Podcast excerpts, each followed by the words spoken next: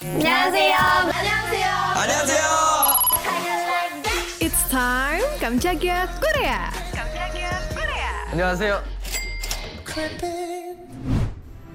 Sukses jadi Park Yeon Jin di series The Glory, kali ini udah dikonfirm kalau Lim Ji Yeon bakal main drama bareng Eoni, Kim Tae Hee, yang comeback sejak 3 tahun. Kalau kamu inget, ada series terakhirnya, Hai Bye Mama itu loh. Nah, kalau drama yang ini judulnya House with a Yard, rencananya bakal tayang di bulan Juni mendatang. Jadi singkatnya, drakor ini diangkat dari kisah berdasarkan novel dengan judul yang sama. Nyeritain seorang ibu rumah tangga yang dulu nikmati kebahagiaan di rumahnya yang sempurna. Tapi kali ini bakalan ada ketegangan karena bergenre thriller. Lim Ji Yeon juga banyak banget dapat pujian karena karakter antagonis pertamanya di The Glory udah bikin geleng-geleng kepala. Nah, kali ini bakalan jadi peran antagonis lagi. Wah, Lim Ji Yeon meranin jadi Sang Eun, karakter yang bikin kacau kehidupan Juran, Kim Tae Hee. Lawan main mereka ada Kim Song Oh yang sempet tampil ciamik di series Money Heist Korea Joint Economic Area. Kalau dilihat dari sutradara series ini, itu Jung Ji Hyun yang sebelumnya pernah sutradarai drama hits kayak You Are My Spring